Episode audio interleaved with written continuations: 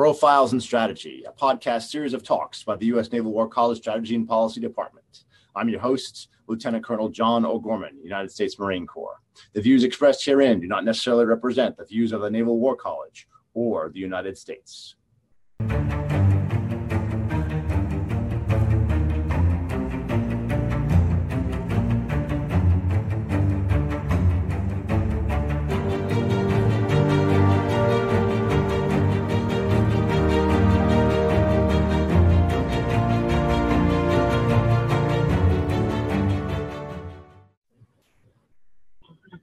All right. Hello and welcome, everyone, to Profiles and Strategy. I'm Lieutenant Colonel Jon O'Gorman, United States Marine Corps, your host. This is episode 28 um, The Naval Theorists, specifically talking about Alfred Thayer Mahan and Sir Julian Corbett.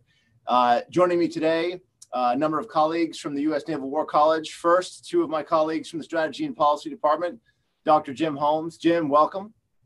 And Dr. Kevin McCranie. Kevin, welcome. And new with us this week, uh, Dr. Milan Vego from the Joint Military Operations Department. Welcome, Milan. Thanks. All right. So we'll get going here. So, um, so Kevin, I thought we'd start this one with you. Um, talking about naval theorists, which obviously as the U.S. Naval War College, it's it's kind of our bread and butter and um, you know we're maritime nation so that also kind of uh, so i'll skip the, the, part about why do we study this stuff. Uh, and um, and talk about so um, alfred thayer mahan captain u.s navy uh, served in the in the civil war as part of the blockade force um, uh, blockading the confederacy. Um, and but sir julian corbett is is a brit and he's a civilian a civilian uh, professor so two very different um, uh, life perspectives coming into being naval theorists. How would you say that uh, that affects how they how they write? Thank you, Jon, and it's a great question. Uh, to me, it's not so much uh, one is civilian and the other one is a military officer. To me, one is from Britain and the other one is from the United States. I think that is the bigger difference between the two of them in the fact that Mahan is writing in the 1880s, 1890s, and beyond to his death in 1914 from the perspective of the United States and where the United States should position itself in the world. His concept of sea power is, uh, I think, a grand strategy he sees for the future of the United States, and he plays that out in a long and a great deal. On the other hand, uh, Corbett is writing from the perspective of Britain, uh, from the country in the world that has a worldwide empire and the greatest navy at that time in the world. So he's writing from the perspective of a dominant naval power. And he's trying to figure out not if Britain should become a sea power, that decision had been made over a century before he was even born. The real question for him was how do you use that Navy in the international environment, particularly an increasingly competitive international environment with the rise of other naval powers? That's my take on it, Jon. Thank you. Mm-hmm. Jim, go ahead. Yeah, that's a uh, that's a great point, and I would just uh, I would just sort of uh, add to what Kevin was just talking about. I mean, I mean, I mean, um, Mahan does a, he does a great job uh, talking about the logic of the logic of sea power, the logic of commercially driven sea power, predicated on access to regions where you want to trade trade overseas, the need for a naval protector for for the for, for the merchant fleet, and then obviously production at home, uh, production of uh, not only of shipping but also of things that people overseas would like to sell in order to satisfy their their needs and their wants.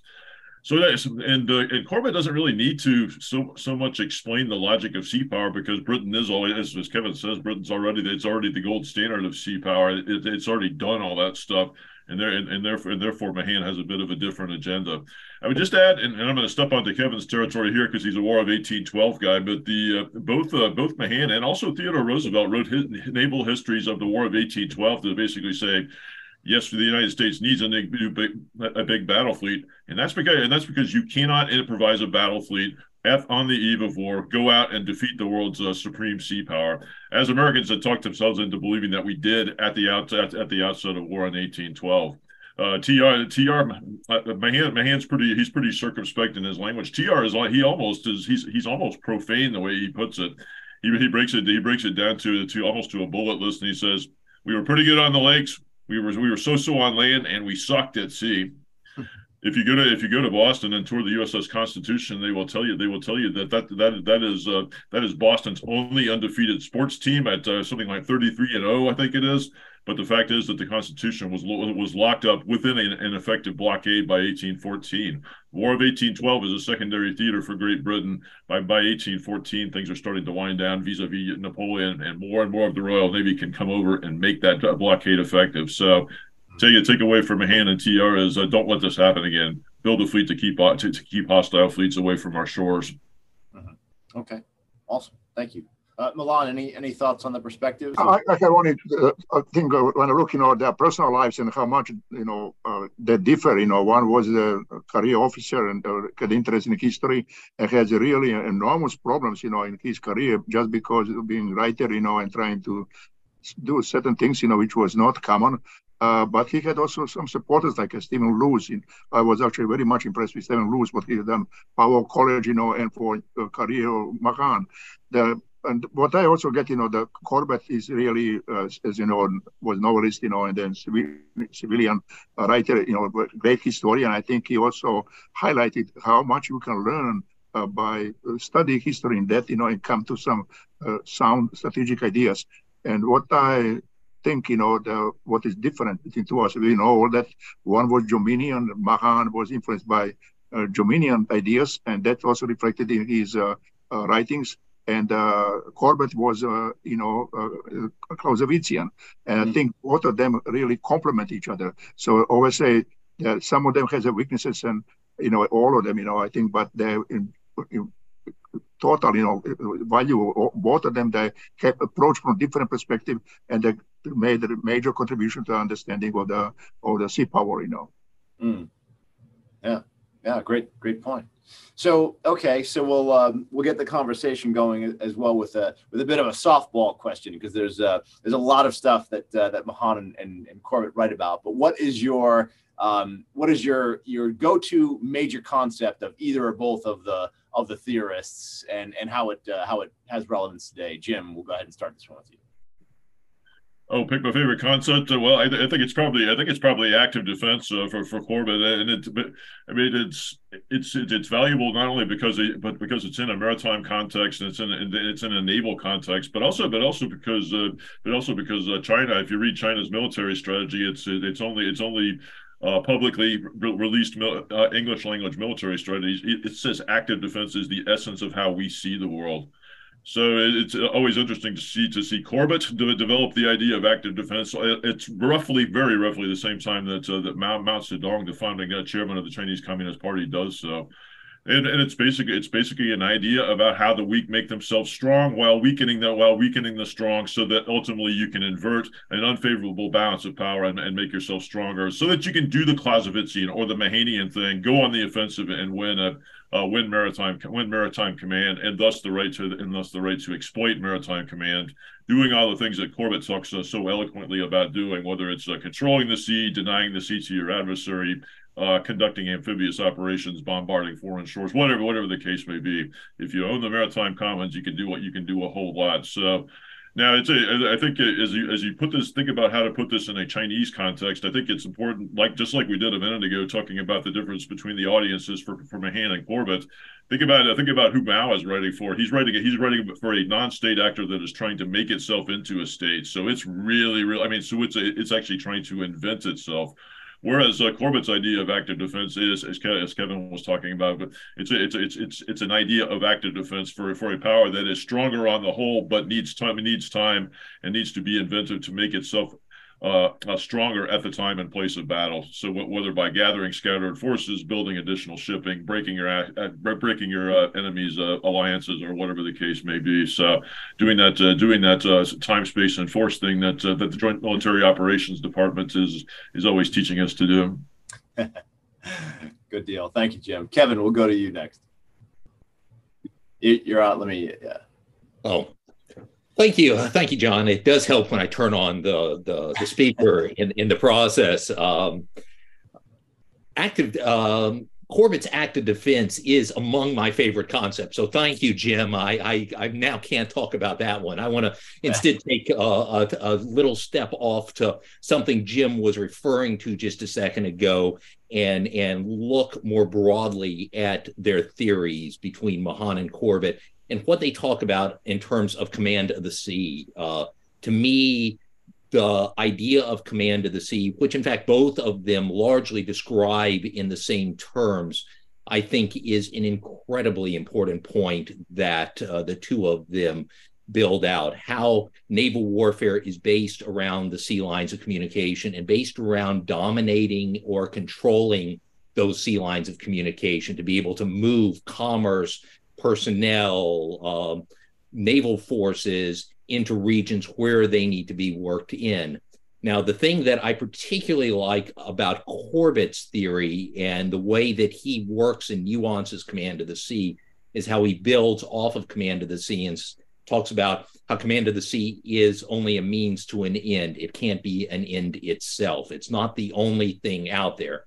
If you dig deep into Mahan's writings, you're going to find the same sort of thing, but you have to dig it to find it in Mahan's writings. In in Corbett's writings, this whole idea of command of the sea as a means to an end, he builds off of that to talk about using command of the sea or exercising command of the sea to be able to exploit command of the sea and to use this for a naval power like Britain to be able to gain strategic effects at sea by controlling the sea lines of communication. Uh, I think that's extremely important and something that the United States particularly needs to keep in mind in today's competitive international environment on how the United States can in fact be able to exercise the command of the sea in situations where they need to to support allies partners and our own objectives. Thank you Jon.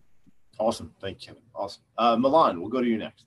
Well i have only a few thoughts. You know i think we all know you know the uh, the Mahan was influenced by Jomini. You know, I think he borrowed a lot of land warfare concepts. You know, I think one is uh, uh, from Jomini. You know, the inherent value of the strategic uh, central interior position, the principle of concentration or strategic concentration, and the close relationship uh, between logistics and combat. Actually, a lot of emphasis on bases. You know, and need to have access to good bases, which I thought was, uh, when I look back, you know, one of the major contributions in the development of the U.S. Navy, where we have been always very good, you know, from the very beginning, almost you know, in developing logistics.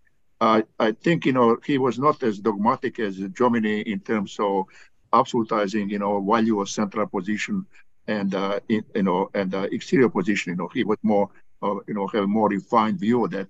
The one thing I took that I, I think certainly his emphasis on decisive battle, you know, and blockade, I think was less refined than Corbett, because Corbett also didn't talk only about control of the sea. He talks also about general local control and permanent and temporary control, which we today widely accepted. The sea control as a term is too broad and is not precise. So when you do any planning, you know, you need to be much more specific whether you want to achieve the control, local control or general control or control the surface, subsurface, and so on. So that's what I get. I think that both of them contributed to our understanding of the you know uh, sea control or sea denial. But I would say probably the the you know Corbett has more, more refined view, and I think Corbett was also more in favor of the anything you do in planning. You need to uh, involve you know the Navy and Army must plan together. So you cannot uh, have a, just a naval war. You know, I think uh, Mahan was skeptical of the, you know, of the, you know, coastal defense. They didn't want to.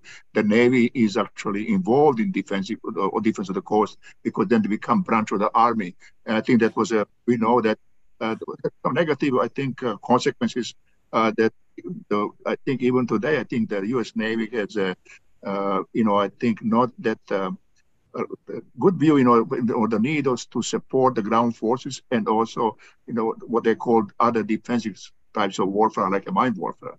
Okay. Mm-hmm. Yeah. Thanks. Awesome. awesome. Thank you, Milan. So that's actually a, an interesting thread that I'd, I'd like to pull on because this this concept of sea control, localized sea control versus command of the sea. Um, uh, it seems like that's kind of a point of, of disagreement between the two theorists and I think it feeds into the larger point of how the two differ on how you win. how does one win if you're a maritime power? And and Kevin, why don't we start this one with you?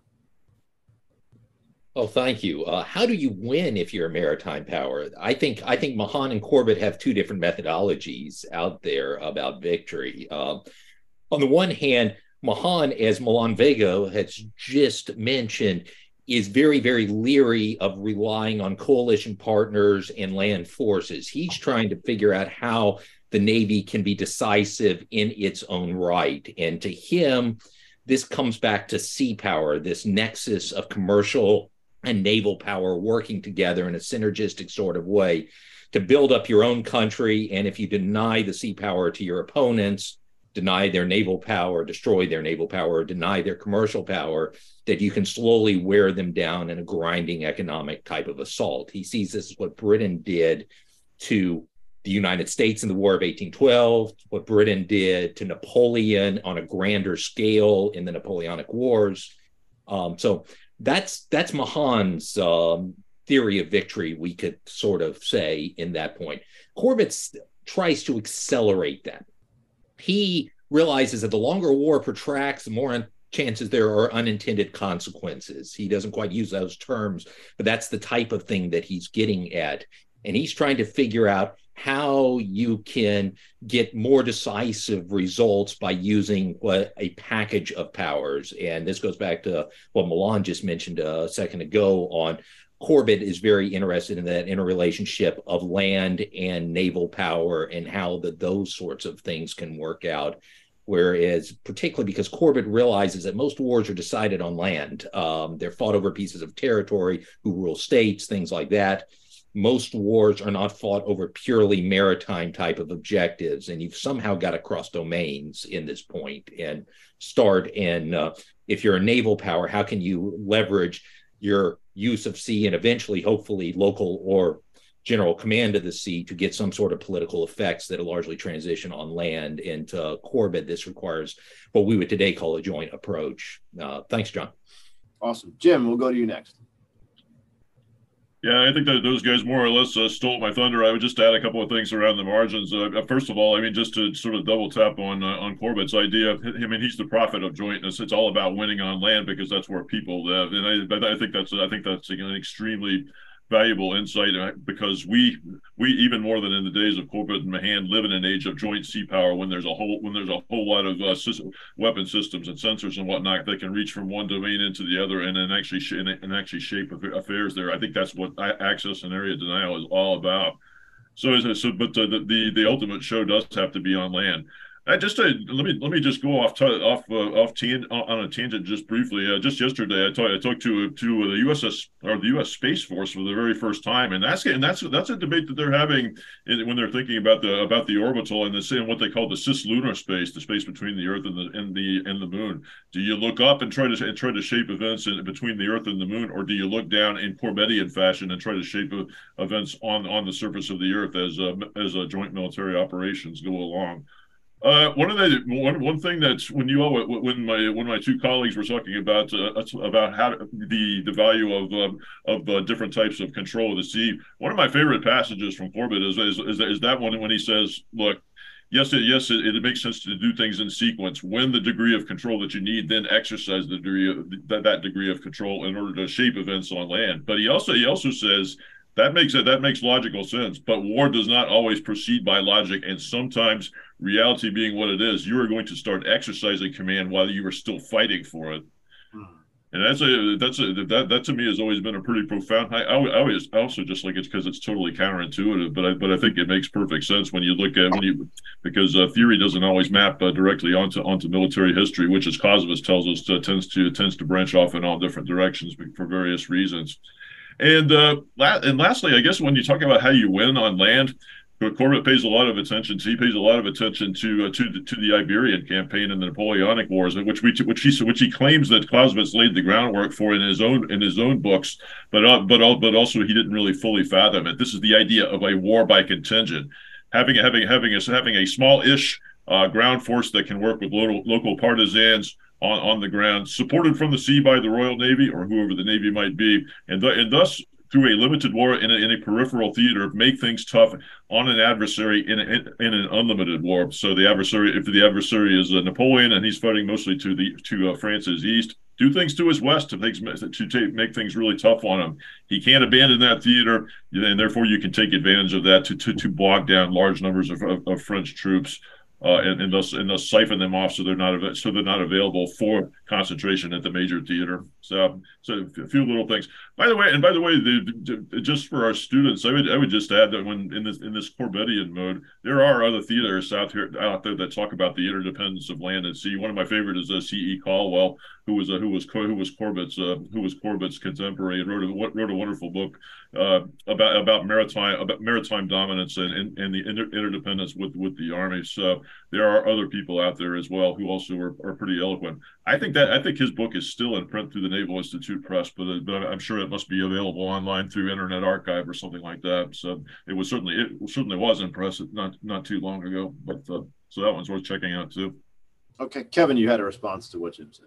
No, I, I think I just want to I just want to foot stomp uh, two things uh, that that Jim mentioned. Number one, Corbett is not alone at the time that he wrote about joint warfare. Callwell is talking about it. Colomb talks about it in his writings. Aston is another writer that is contemporary. That he's actually another Royal Mar- uh, Royal Marine that is looking at it. In fact, we make Corbett sound out to be this apostle of amphibious warfare from the turn of the 20th century Britain, when in fact the ideas are fairly diffuse in the literature. The thing about it is, Corbett explains it in a lot better more effectively than his competitors, and everybody has kind of put him up on the pedestal for it in hindsight. But but there are a number of other ones that present largely the same sort of argument and the same sort of thing for Britain. Um, but this war by contingent, which Jim talks about, is so important. But there's one one vast problem with Corbett's idea of war limited by contingent is you have to find a theater that is geographically exposed where you can operate in this to get these disproportionate strategic effects.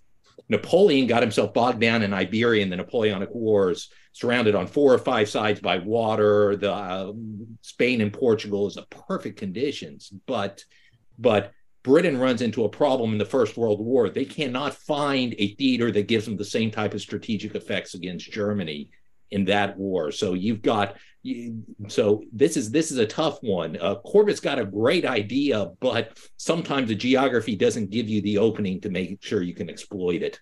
Mm. Okay. Yep, not every not every big idea is actionable. Absolutely. Mm.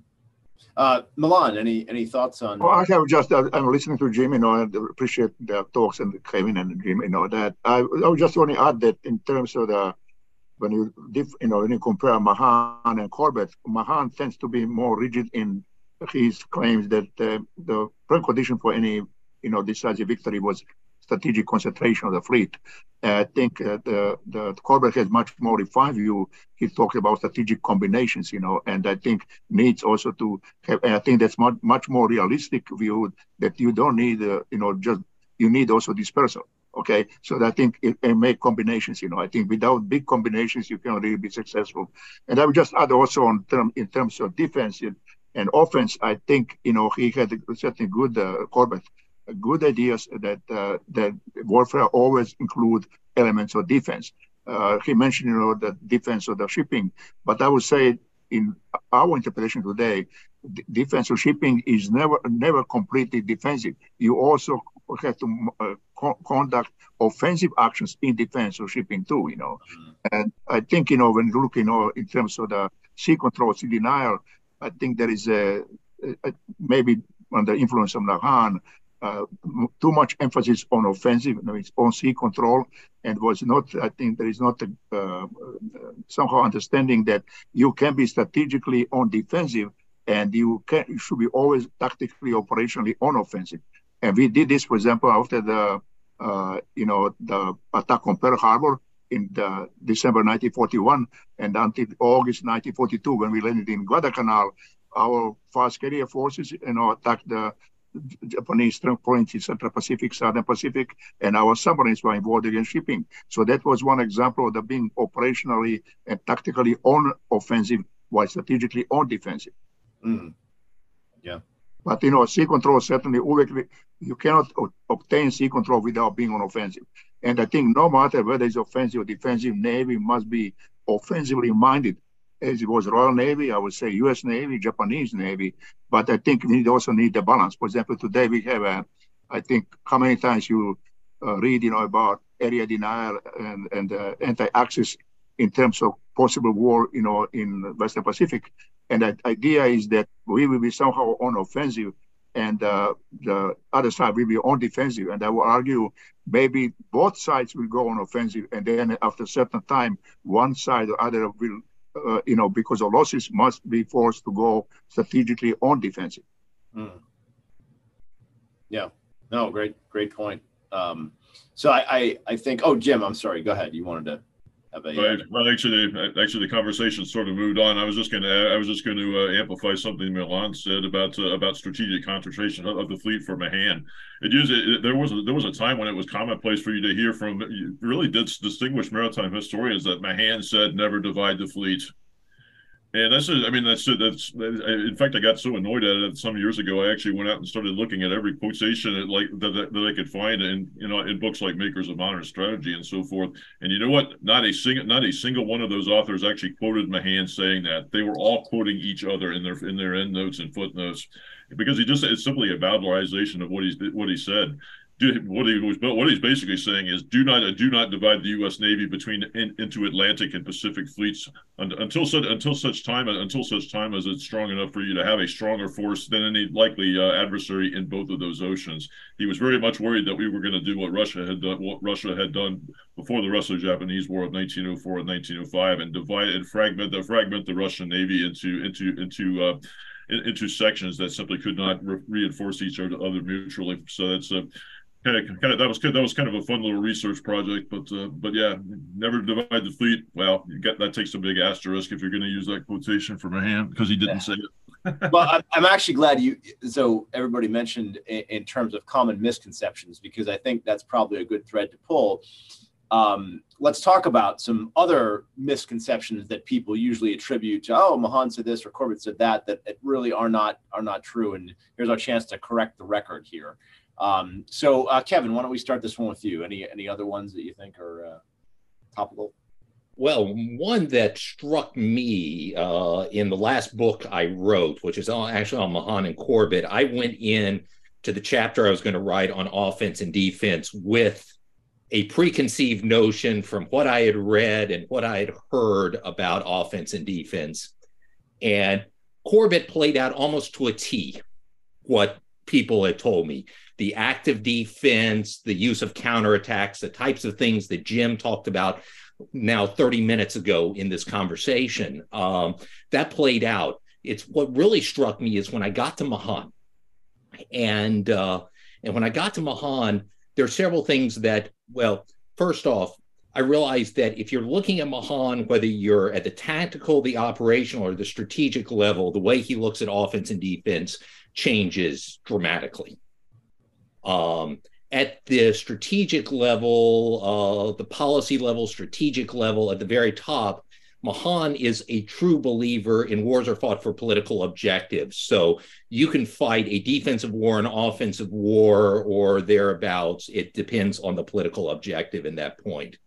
What Milan said about the tactical level is Mahan was a firm believer the tactical level, offense, offense, offense, because there's no real place to hide at sea. There's no terrain to dig behind, no foxholes to be in, nothing like that. But at the operational level, this is what just boggled my mind. I kept hearing that Mahan was all about the offense. But when you peel back the layers, Mahan is guilty of very, very poor writing in this case. Uh, and you're laughing right now, and I'm sure several people on this podcast when you listen to it are going to be writing who have read Mahan and said, of course, his he uh, he his writing is about the most convoluted it can possibly be at times. But the problem is when Mahan writes about offense and defense, particularly at uh, this kind of operational fleet level, um, he's um, he's not being specific enough. When he means defense, when he writes defense is wrongheaded and some other things like that, it's always passive defense for him. It is never an active defense. When he starts writing about active defense, he is not precise either. Sometimes he calls it offense defense. Almost never does he call it active defense.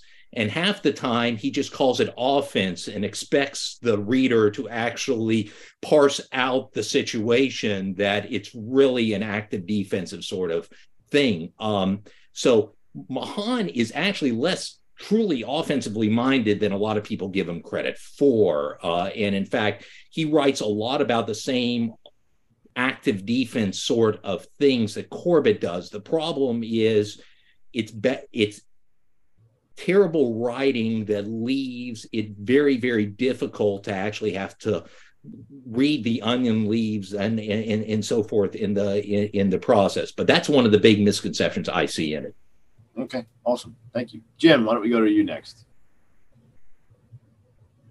Uh, let me unmute here. Yeah, it's a. I mean, I couldn't I couldn't agree more. I, in fact, I, in fact, uh, Mahan, uh, for for all that he's known as not a great writer, he gives he, he gives he gives me one of my favorite definitions of uh, of grand strategy. He, he, he reduces it to three words: statesmanship directing arms which I think is just I, I just think that's a, really, a really great starting point for for thinking for thinking about it uh, about how to integrate military force into an overall grand strategy.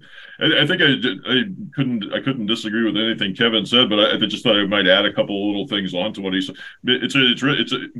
He didn't have a lot. He didn't have a great sense of humor, but but there but there are a couple of passages in his memoir from very late in life, think 1907, I think it was, uh, from Sail to Steam. But he at, one point, in, at one point, and that and by the way, all of his works are available on uh, in full text online these days. You can find any of them that you want. But he at one point he's talking about why I wrote as I did. And he said, and I, am not going to be able to direct him uh, to, to quote him directly, but he basically says, "I would, I, I, was, I was morbidly scared of being caught by my colleagues in a mistake, and therefore I put every qualifier, every comma, every every adverb, every adjective I could between two periods." And thus something and he says something like i over i overtax the the resources or the or the reader's attention and so forth. So he was a he was a he he, he was uh, clearly he was uh, sensitive to to the criticism and he actually admitted that uh, to a great degree it was actually true. And i i think for those of us who write in academic circles i think we i think we intuitively get that just because we're always uh, sniping at one another. And uh, just to I, I would also spe- on this question of offense versus defense and the example of Corbett shows us how unpolitically correct it was to talk about defense. I mean, got to call Corbett, Corbett, the, the Royal Navy Old Guard gave him, they gave him no, no, uh, they basically no rest on these questions of active defense. I think there was probably a political dimension to Mahan's, uh, Mahan's uh, all the all offense, all all all the time verbiage, which is one reason that he was uh, wildly wildly popular in places like Great Britain and Japan and so forth. Dined with dined with with Queen with uh, Queen Victoria, got uh, got honorary degrees at Oxford and Cambridge and all those sorts of things that he had on a European cruise. So so it's, a, so it's not a, so there's a theoretical dimension, but there's also personal and political dim- dimensions that go into why re- why writers say what they write. I've talked to and uh, Kevin might want to expand on this a little bit, but Kevin and I have talked about it just a little bit over the years about the, the difference in tone between the Green Book in, in the back of Corbett's uh, Some Principles of Maritime Strategy and the tone of the of the of the main book, which is a spinoff of that. The, the, the Green Book the Green Book seems a lot more blunt than the than the than the uh, than, than the main the main body of that book. And I think part of that might have been uh, a result of the criticism that uh, Corbett encountered, even though he always spoke his mind. But but not all of us is politically sensitive to to a degree. Mm-hmm. Uh, Kevin, did you want to reply to that? Uh, the green uh, the green pamphlet, which uh, is about a 15, 20, actually in its original form, it's I think 12 pages long, but uh, it's a short overview of what actually becomes some principles of maritime strategy, but it's very, very different. It's written in an outline sort of form, and it was never meant for the general public. It was meant as essentially cliff notes to British naval officers at their equivalent of their Naval War College. And it was supposed to provide definitions of things like command of the sea, and it was supposed to f- provide some sort of background.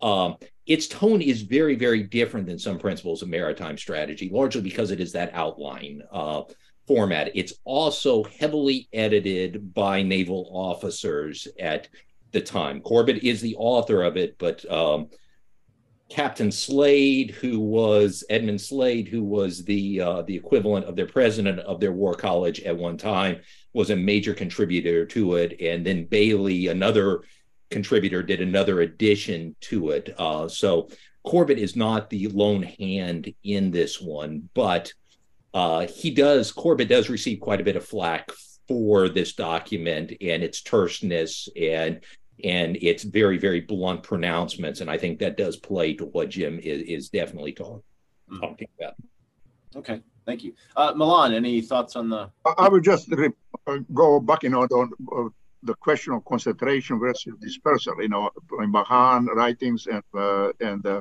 corbett and uh, mahan repeated a number of times what i saw you know that uh, concentration they said that for him was the most important principle in naval warfare and actually, in his view, the concentrated fire, the battle fleet is the principal means by which naval power is to be asserted. Then he also talked about fleet concentration sums up in itself all other factors, the entire alphabet of military efficiency in war, and is applicable at strategic and tactical level.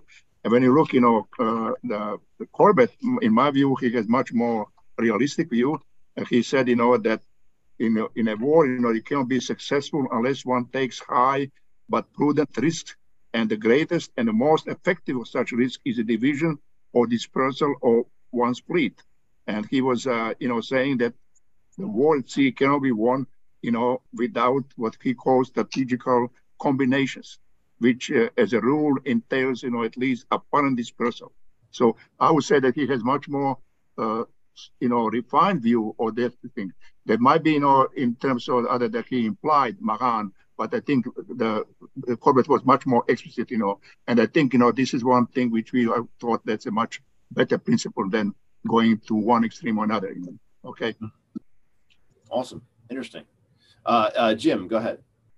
Yeah, I was just uh, just going to add on to what Milan was just talking about. I don't I don't get a in a I don't know if anybody agrees with me on this. I never get much operational or tactical value out of Mahan. I think he's great up at the level of the logic of sea power and on down, basically to the level of talking about maritime command. But one that one of my favorite passages that I think does relate to that level is is about how to, how to size a fleet or a fleet or a fleet detachment. Yeah, the in one of in one of his later in one of his later essays, he he basically says, look, you see, you say you size a fleet thus. You basically you you you size it so that it is that it is great enough to take to the sea and fight against the largest foe that it is likely to meet at the right time at the time and place of battle. Which uh, and it's it sounds like a really really simple thing. It's almost it's almost like a buy low sell high type thing. But if you actually parse parse the language that he's talking about, there's a lot in there when he talks about great enough, we were talking about the human, human and material components of fleets. You know, the components of strength, number of ships, armament, sensors, all that, all that kind of stuff. So there's the net assessment aspect, and that, and that's obviously very important when you're thinking about uh, concentration and dispersal. But when he talks about the the the the, the enemy fleet that you are likely to meet in a particular time and place that's that's really that's really powerful because how do you how do you how do you gauge what the what the what the biggest fleet you're likely to meet at a particular time and place is well, I mean, if you look at it through the eyes of the eyes of uh, people in the in the United States in the early 20th century, Theodore Roosevelt or Mahan himself, they're mostly worried about what's going on in the in the Caribbean Sea and the Gulf of Gulf of Mexico, where the where the sea lanes going to the Panama Canal will run. So it, it's but so if you think about who the most likely adversaries are, it could be Great Britain, which is still a factor in, in those in those waters. It could be Imperial Germany, which is setting out to build, to build a great navy, or whatever the case may be. But would but would London actually send the entire Royal Navy into into the Caribbean and the Gulf for any any conceivable purpose, and thus essentially evacuate ships from all over the world from policing the British Empire? And uh, but for Mahan, the answer is no. So you have to figure out how much how much uh, how much uh, the British leadership wanted its goals in, in those waters, and thus what what's a fraction of the force it was likely to send, and that became the metric for the United States Navy. If the United if the U.S. wanted to dominate the Western Hemisphere, but especially the, especially those southern waters that were of such a vital importance, and it's it, it almost felt like there it almost feels like a recurring theme. It's almost a bit of numerology in U.S. U.S. history, re- reaching all the way back to Alexander and the Federalist Papers the number seems to seem to be 20 capital ships. If you have 20 capital ships standing in, in your own home waters, standing astride those uh, those sea lanes, then that's probably that's probably enough because that seems to be the measure of uh, of uh, of uh, of uh, London's determination to come into our backyard and do things. And yes, and, and it's the same number for Mahan. Twenty. We need twenty battleships, and then and that, that's enough to get it done. Even the, even though that's not even close to what the Royal Navy has, and to, and to what Germany is setting out to build. So, oh, and by the way, fun fact: the the the, the uh, Great White Fleet, when it set forth, from uh, Hampton Roads in uh, in 1907, was indeed 20 battleships. 16 went on the voyage, four four were in refit, but the, but that was the size of the fleet. So that's uh, that's one of that's one of those neat things uh, as an as an author to, to actually see your ideas translated uh, straight into steel. But it but it, but it seemed to have worked out for him. Huh. So that kind of um, brings up, uh, I think, a good question in the sense of we, we're talking about uh, Mahan and Corbett saying concentration, but they also write about the concept of a fleet in being and how one uses that. So why don't we kind of pull that thread? It's a good segue. First of all, what is a, a fleet in being according to them, and then how does one use the the fleet in being? Um, let's go to you on this one, Kevin. Oh wow, a fleet in being. This is this is one of these terms that is another to me one of these common misconceptions because yeah. I think a lot of people uh, just quickly think a fleet in being is a fleet that is sequestered in a port at anchor and is in a state of being in a state of unrest. Um, both Mahan and Corbett did not think a fleet in being was a fleet that was at anchor in a port unless in extremist circumstances. Um, and even then, they don't really want to go there. Instead, both of them look at historical case studies and in their view, particularly Mahan's views on this evolve. Corbett's don't so much. He kind of comes with an idea and he sits with it. But um, but their idea is a fleet in being is a weaker fleet, although it is a fleet not so weak that it's negligible. It is like a fleet like the one that Jim has just described here, that is large enough to be a factor in a war but not large enough to engage an enemy's concentrated fleet. And the idea is to keep it at sea, to keep it in an active state of being, to move quickly from point to point, keep your opponent off balance, and uh, and as long as a fleet is in being, command of the sea for your stronger opponent is impossible. So it's denying command of the sea with a weaker fleet. It prevents local or general command of the sea, depending on the circumstances that are involved. Uh, and uh, it's designed when you are weaker. Now, Mahan provides a really big qualification to it. In fact, he provides several over the years, but one is that it's really only a temporary expedient. Eventually, that weaker fleet is going to get run to the ground and is going to get destroyed potentially. But if you need if you need to accept temporary inferiority because of another operation or you have uh, ships in in repair or down with damage this is a thing that can work in the short term to be able to deny your opponent command of the sea and to, to keep um, and to keep operations active and in existence. Um, he's got some other things. I'm going to let jim and others talk about like fortress fleet and stuff like that but but that's that's some of the uh, that's some of the points. Okay, uh, Jim, we'll go to you next. Oh yeah, I would just just add that I mean uh, Corbett's very strident about this. I won't sound strident. I mean it's a, it's a, he takes he takes goes back to the term and he says fleet in being. That means a fleet that is actively in being and always and always on the lookout for an opportunity for a counterstroke. I mean that's a that's a, that's sort of the I mean that's the that's the basic that's the basics of what a fleet in being is. It's trying to do active defense things. That's when you start off weaker and you try to weaken your fo- your adversary while making yourself strong. So that's it, and he, he he gives the example. He gives the example Corbett Corbett does of, of the of in the in the late seventeenth or the late yeah the late seventeenth century. I'm sorry, the, the French are trying to inter, to intervene in Ireland, and the, the Royal Navy's fleet is temporarily in the Channel is temporarily uh, weaker than the French fleet. And but uh, but the but the but the commander Lord Torrington he actually realizes that he that he if they want to do amphibious things he, he doesn't have to be stronger in order to balk their aims at sea. If he, if he takes his fleet and he lurks near, nearby, and if the French are stupid enough to go in there and anchor and, and, and try to land troops in Ireland, well, I mean, it, you know, more power to them because he'll, he'll just stand in there and uh, and do what uh, what Nelson did later did at the Nile, take, take under fire ships that are at anchor and can't and can't really do a whole lot back. So then for, for this for this it almost becomes a metaphor for for Corbett where you where you where you essentially defeat your adversary's strategy even with a weaker force by time and then ultimately and then ultimately if if you, if you need to and if you can you can ultimately go on the offensive. Now Corbett also but but there's actually a coda to this one. Corbett actually and then it relates to the, directly to the phrase fleet in being. Word gets back to to London to, to, to the to the crown in London that uh, that he is undertaking a fleet in being strategy, and they say, oh, he's just camping out. He's not doing anything to try to defeat the the, the British. They say they, they direct him to go in and do the Mahanian thing and have a battle, and guess what? The British the, the British uh, fleet gets creamed at, uh, at Beachy Head. And uh, for, for Corbett, this is a, a really really a cautionary tale. It's it's it's really the, the linguistic dimension actually actually has a serious tactical and operational effects for the for the British. It almost seems it almost sounds like a Monty Python a skit or something like that.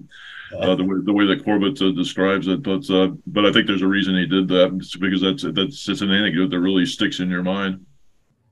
Okay, thank you, uh, Milan. Any thoughts on Fleet in Being? Well, I don't have really. I, I agree with Jimmy. No, I would just only say that uh, in uh, in terms of the Mahanian view with Mahin Mahan, I think he was more, to some extent, more skeptical about the value of the fleet in being. He said that uh, its value was, uh, you know, uh, exaggerated. They said it tends, for instance, to discard fortifications or to under, under you know, undervalue the advantages of national defense. And but he also uh, clearly uh, distinguished between what he called fortress fleet or passive fleet in being and active fleet in being. And then Corbett, as Jim already explained, he was more in favor of the what they call active fleet in being. I think that that's now also I think connected to what I discussed earlier about that you can be or you should be uh, tactically operationally on offensive while you are strategically on defensive. Mm.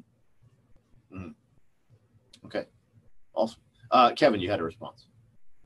Yes, uh, I want to go back to something about, uh, particularly something Jim said about when Torrington sent the message to the British political leadership in London saying he was going to use a fleet in being, they completely un- misunderstood what a fleet in being actually was, and they ordered him to sea. But there's a corollary to that discussion. Fleet in being returns into the uh, to the modern naval parlance in 1890 or so when Colomb publishes his book Naval Warfare, which has a description of fleet in being in it. From there until World War One, a number of British and American authors, Corbett and Mahan included, look at the fleet in being and there is this recurring theme that happens time and time again that plays into this Monty Python type of script that Jim has said. People seem to misunderstand what fleet in being is because of the word being in it. People can't figure out what it actually is. Corbett explains it best, but he never escapes the terminology of fleet in being, and people seem to question it. And this, I think, is a cautionary tale for us today as people who talk about strategy and who look at maritime or military affairs. We need to be very careful with the words we choose to describe some things. And and if they lead people onto tangents and preconceived notions with some of the our concepts that are very different from what we intend them to be, then we fight an uphill battle to try and educate people to understand our terminology when we need to uh, educate people to actually understand the concept behind the terminology like Corbett was trying to do. So I think it's a it's a really really interesting story in the end. Okay, Jim, you had a response. Yeah, just, uh, Kevin. Uh, Kevin gave me a hook in his previous remarks, not this one, but the one before about the about the Fortress Fleet. I uh, one of my favorite things I ever ended up writing was for a very obscure journal, a journal down at, at a uh, international relations school uh, down at Seton Hall. It was probably around the 2010 timeframe, but they asked me to say something about technology and maritime strategy, and that was the sum total of the of the guidance. So I sat down and I started writing, and it, but it turned into it turned into it turned into a piece about China's fortress fleet think about I mean, for, for Mahan in the days of Mahan or the days or in the days of uh, the Russo-Japanese War, which was what Mahan uh, coined that phrase to talk about, it was it was pretty it was pretty it was it was extremely restrictive in order to operate the fleet under the gun under the guns of uh, coastal artillery, the guns of Port Arthur in that case, because the range of accurate gunnery was pathetic back in those days. I, have never found an maybe Milan knows, but I've never actually found an accurate figure for what the range of a short gun is, but it must be a lot shorter than ten nautical miles And if you if you swing that if you swing, if you swing that range arc on the map around the gun position, that's a very small sea area. I mean, that's just not a blue. You just don't have a blue water navy, which is one which is one reason Mahan was actually he was actually absolutely correct back in those days. But I think his idea about the Fortress fleet is perishable. Now, in the in the range of long range precision guided armaments that can strike scores or hundreds or perhaps, if you listen to the Pentagon, even even thousands of miles offshore if you apply that logic and swing those range rings around, around the Chinese periphery, around whoever's uh, trying a fortress fleet strategy, you've opened up a lot of sea area in, under which the fleet can cruise while also enjoying the, the benefits of shore-based fire support. So it's a, that that can be a great equalizer, even for a lesser fleet, so, such as we hope the PLA Navy's uh, surface surface fleet still is. So not only does it, not only do I does I think, uh, or do I think that um, Mahan's critique of the fortress fleet has lost cogency? I actually think it's an, I think it's an obvious choice for a power for a power such as China, potentially Russia, which traded back in Soviet days as well. So that's uh, so yeah, if you if you have you have if you have that kind of land based reach out to sea, you, you can really you can really accomplish a lot, even if your navy remains inferior. Mm-hmm. Um, so that's um, it, it, it, kind of sparks a, a, thought. We're talking a lot about offense, defense, and, and active defense. Um, one concept that's somewhat not I won't call it tangential to that, but um, there there talk about um, commerce raiding, and uh, and Kevin, you'll correct me on the pronunciation of this, but the Jeune École school of uh, uh, a commerce raiding, um, and this is this is somewhat of a uh, an offensive type type um, concept that uh, that both speak of. So, Kevin, why don't we why don't we go to you on this one for uh, when to use this? So you want me to talk about the Jeune École or Mahan and Corbett and their thoughts on the Jeune École or or what what do you, uh, any of the above? Um, he, means, yeah, he may be guerre de course. Actually, I think if you're talking about commerce raiding, that's guerre de course. The oh, I'm sorry, guerre de course. Uh, yes, thank you, Jim. Thank you, Jim. Yeah. Commerce commerce raiding is the concept I wanted to talk so, about. Okay, commerce raiding. Um, Jim, why don't you go ahead and take the lead on it? Oh, okay. Well, I, I, I, will let I'll, I'll, let you have most of the glory, such as it is. But I would I would just point out that we're and maybe this is falls into the into the realm of uh, misconceptions about Mahan. Yes, Mahan. Yes, Mahan. He was not a, a, huge fan of it, but at the same time, he at the same time, the criticism that Mahan levels against uh, commerce raiding against guerre de course, is in a footnote on the very last page of his book uh, the influence of sea power upon history, 1660 to 1783. So I, so so I think I, I, think we I think we make a mistake if we inflate that into some in some into some sort of huge antagonism towards uh, t- towards uh, commerce raiding. He does point out that it is a most important secondary operation. The point he's basically basically make it, making is that it's not a war-winning operation. And oh, by the way, his, uh, his his descendant, one of our predecessors at the War College, Admiral Wylie, agrees with that he he he he, he classifies uh, naval warfare, such as commerce raiding, such as uh, all you know things that we do out at sea in a more distributed fashion. He, he he classifies those as cumulative operations, and he says that they are not decisive in warfare. They are they're an, an extremely valuable adjunct to what you do more sequentially to try to win wars. So I think he, he actually does. I don't think Wylie actually mentions uh, Mahan in that uh, context, but he but he seems to fall into the same school of thought. And I, uh, I, I agree with him. It's a, it's a, I think that's possibly one of those things that we, as in early America, once again, we talked ourselves into believing this is how you, how you thrash the biggest Navy of the day.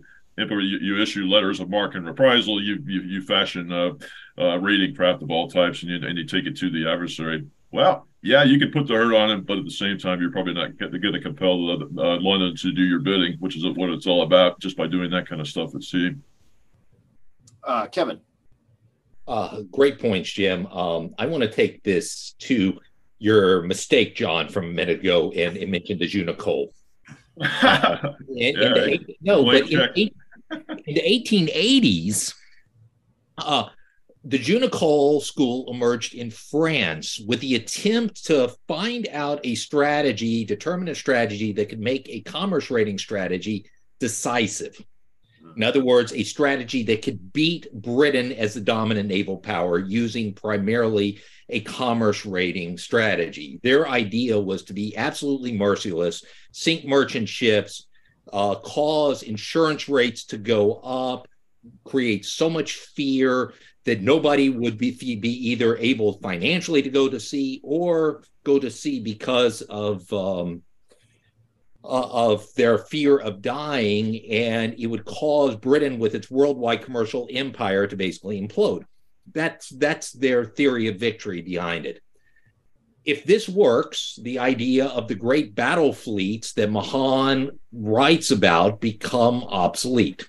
Uh, they just, you know, you can't use a great battle fleet to stop this Jeune École strategy. And uh, one of Mahan's big arguments in the influence of sea power upon history, and in fact, it's Corbett's arguments also, particularly in his earlier works, is to try and downplay people who think there is a cheap substitute to building a real balanced fleet that is capable of multiple missions and, and so forth. You can't just have a commerce raiding fleet that can yield any type of decisive results. Maybe they can be secondary, supporting operation, as Mahan indicates. Corbett basically argues the same thing in some principles of maritime strategy, but um, there there's this real tension between those who believe that there's a balanced fleet that can obtain command of the sea, exercise command of the sea, and be used as a true naval power, and those who want to base their strategy on sea denial which is the commerce raiding strategy. And in fact, it becomes a real question in both world wars with Germany trying or eventually moving toward the sea denial strategy and Britain and the United States working with a more traditional Corbettian Mahanian type of strategy behind it. So, you know, the, the real key with commerce raiding is what can it do? Awesome. Thank you, Kevin. Uh, Milan, any thoughts on uh, on commerce? So, you know, that we, we, use the term commerce raiding, You know, to, in today's terms, really, the better term is maritime trade warfare. You know, but that's a, a throughout the history. You know, those a those way or how the weaker side at sea can indirectly attack the naval, uh, you know, strength of the enemy by weakening the economy and that you know these things always fail because there was no really no, no combination with the use of organized naval forces, you know, in other words, to defeat the enemy enemy striking fleet or striking force, you know. Uh, to, uh, the, the young school, I think, the, one of the major reasons for emergence of the school was also poor economy, you know, in the aftermath of the war with the with the Prussia, 1870-71, and then was also obsession with the uh, so-called new platforms, torpedo boats, you know, gunboats, you know, the signal stations, mines, and so on, all netting and so on. Uh, and also the the kind of idea that naval battles are not decisive, that is, uh, they're mindless, you know, they, they don't serve any purpose, you know, and that was the justification to stop building, you know, big ships, you know, and focusing on the on the uh, what we call, you know, modern terms, you know, light forces, you know. And for 30 years, the the, the Navy naval, I mean, French naval corps was uh, divided, you know, and uh, did really enormous damage to the French Navy uh, before 1900. When after that, you know, it was abandoned, you know. But I think that's a the young school is also one example of embracing uh, new theories of warfare is exclusively based on technology and not on the history lessons. You need always the, the good theory is always based on lessons from history and uh, some also technological advances, you know, which we look, you know, the character of the future war. Okay, so that was one, and that is the one warning that we have repeated here. That error when we have heyday with transformation, focus on network-centric warfare and on effects-based operations, all based on the technologies, you know. Okay. Hmm. That, that's a that's a great point about um, and and it's a good segue too as we as we move to the um, uh, pushing on an hour here of a, a last question of the contemporary relevance of these theories and and and how they um, uh, how they play out today. Uh, and I'm glad you mentioned the the, the technology point, Milan. Um, and I, I, I can't remember if it was in Jim or Kevin's lecture uh, where we talked about um, you know we haven't mentioned the six six requirements for sea power that uh, that Mahan um, uh, uh, put forth. But I I, I want to say it was you, Jim, that that talked about how if you overlaid the six requirements on on what China has and doesn't have, it's a very it's a very interesting window in terms of how this uh, how this plays out today. So anyway, for our last question, the contemporary relevance. Your you know what what is your um, uh, uh, favorite uh, contemporary point that you think from either Mahan or Corbett or both that that comes into effect today that we see. Uh, Jim, why don't we start this one with you? Oh, okay. Well, I, I jotted down three, so I have I have one input, but it has three parts. The uh, uh, us being academics, that's how we do things. I, I mean, just very very quickly. Uh, well, one thing, one, one of the projects I've enjoyed most in recent years was something I did with uh, Major General Bill Bowers, who, when he was out at the Third Marine Expeditionary Force, we wrote a piece for the for the Marine Corps Gazette that appeared back in well, it appeared back in in uh, in December of 2021, and they ran it uh, just this past December again. But it was basically trying trying to it, it was called the seventh cornerstone of naval operations, and we wrote it in tribute to the to the great uh, late late uh, Captain Wayne Hughes, who of course posited posited six cornerstones in his in his famous fleet tactics series. But the seventh cornerstone is the home team has the advantage. And you can you can you can dig into these theories. And I mean, I mean, uh, just look at the map of East Asia. Yes, we make a big deal out of China having the home team advantage vis-a-vis ourselves, but but but also look at look at Japan. Look at Japan on the map uh, forming that northward arc of the of the first island chain. And think and think about all the concepts we've been talking about, particularly with the fortress fleets concept, with the Je I would I would argue that today we are seeing a, a renaissance of the Je uh, in the form of PLA Navy uh, uh, conventional submarines, all armed with anti-ship missiles. Say the same thing with uh, Type 22 uh, Houbei catamarans, all all packed all packed with eight eight anti-ship missiles apiece. I mean, these are these are the these are the descendants of that super empowered flotilla that Corbett saw taking shape in his lifetime. It's a flotilla that can now do do grave harm to the to the battle fleet. So I, I think this family of concepts, I think it uh, it really helps uh, it really helps put put uh, sort of hang meat on the bones of the idea of the home team advantage. So we tried we tried to figure out who had the home team advantage and how we how we and our allies, Japan, uh, Taiwan, potentially Philippines, and so forth, can try to can try to put uh, can try to put substance into our home team advantage so that we deter China or if heaven forbid we get in the scrap with China uh, can defeat it. Just want just and this this goes back to what Milan was talking about. I think I think uh, President Theodore Roosevelt I think gave the best description I've ever seen of the relationship between shore-based and sea-based uh, uh, uh, defense as well as the battle fleet. Back in 1907, in a message to Congress, he he basically said, "Look." Your coasts have to defend, defend themselves. And how do they do that? Well, they do it with uh, minefields, with coastal artillery, with with destroyers, subs, all those things that are becoming a thing in the early 20th century. So very much, uh, very much, uh, these are related to the to the to the uh, fortress fleet concept, and also and also to the Je And he says if you do that effectively, if you can hold off a, a superior power. Uh, at sea, using shore-based defenses, at that point the battle fleet becomes what he calls footloose it can roam the seven seas and do whatever the, the leadership in Washington uh, tells it to, whether it's amphibious stuff, whether it's defeating the ad- adversary's navy, or whatever the case may be. So I see a ton of a ton of t- contemporary relevance uh, in these concepts that we've been batting around for these for this hour, and that's one reason I think it's that, that we spend so much time uh, studying them still to this day. Mm.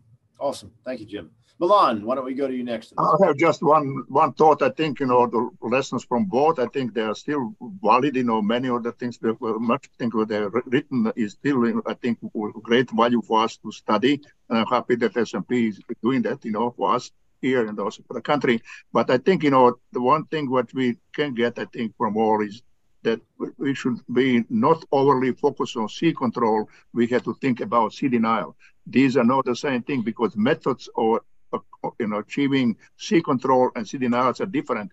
And so any Navy should be properly educated and trained to do the both based on the situation. For example, if you look, you know, in the power competition thing, if we would have Russia and China allied with us, we might be forced or strategically on defensive initially, you know. So we had to be ready for that, you know, or in some other part of the or, or the globe, you know. So so I think that's the only one thing I think that they need to have more uh, I think less uh, absolute view or sea control and uh, thinking also about sea denial. Again, sea denial doesn't mean being passive. It means being active tactically, operationally, while being strategically on defensive.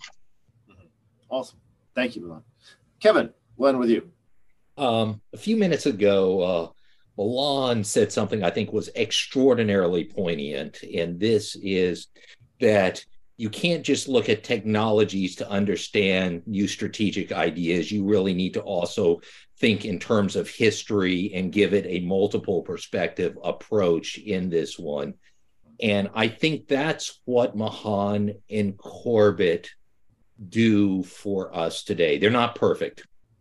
you know, there are things like Fortress Fleet that may not apply anymore. Uh, the application of how Mahan looks at concentration and Corbett looks at concentration is going to vary with today. How we look at sea control versus command of the sea, there there are nuanced differences. But what I think the two of them do is they give us ideas on a continuum from the grand strategic level of the elements of sea power and the importance of sea power in the international environment, this nexus of naval and economic power coming together in an integrated fashion, and the value that gives a country, both at the time Mahan wrote and the time that we write, uh, live in today. Down through the various strategic combinations that the two of them put forward. Um, not the least of which are Corbett's writings extolling the whole idea that you need a package of elements of power, this whole idea that you need to have the Army and the Navy as parts of one force. He's writing before there's an Air Force, before there's a Space Force, but I can see him in his writings expanding into those regards as well. And I think their ideas, their theories give us a, a stepping stone, not for us to accept them carte blanche by any means, but to look at them critically and see where they apply. And when they don't apply, let's try and figure out what is different and what has changed. And it gives us this great point of departure for critical analysis for us to be able to think about their theories and think about naval strategy and sea power today in a more comprehensive framework. Thank you, Jon. Outstanding. All right, gentlemen, thank you for your time. As always, it is uh, uh, entertaining, educational, and I wrote down guerre de course. I won't mess that up with Jeune École again. so thank you. but thank you for everybody's time today, and we will see everybody next time on Profiles and Strategy. Thank you. Okay, thanks.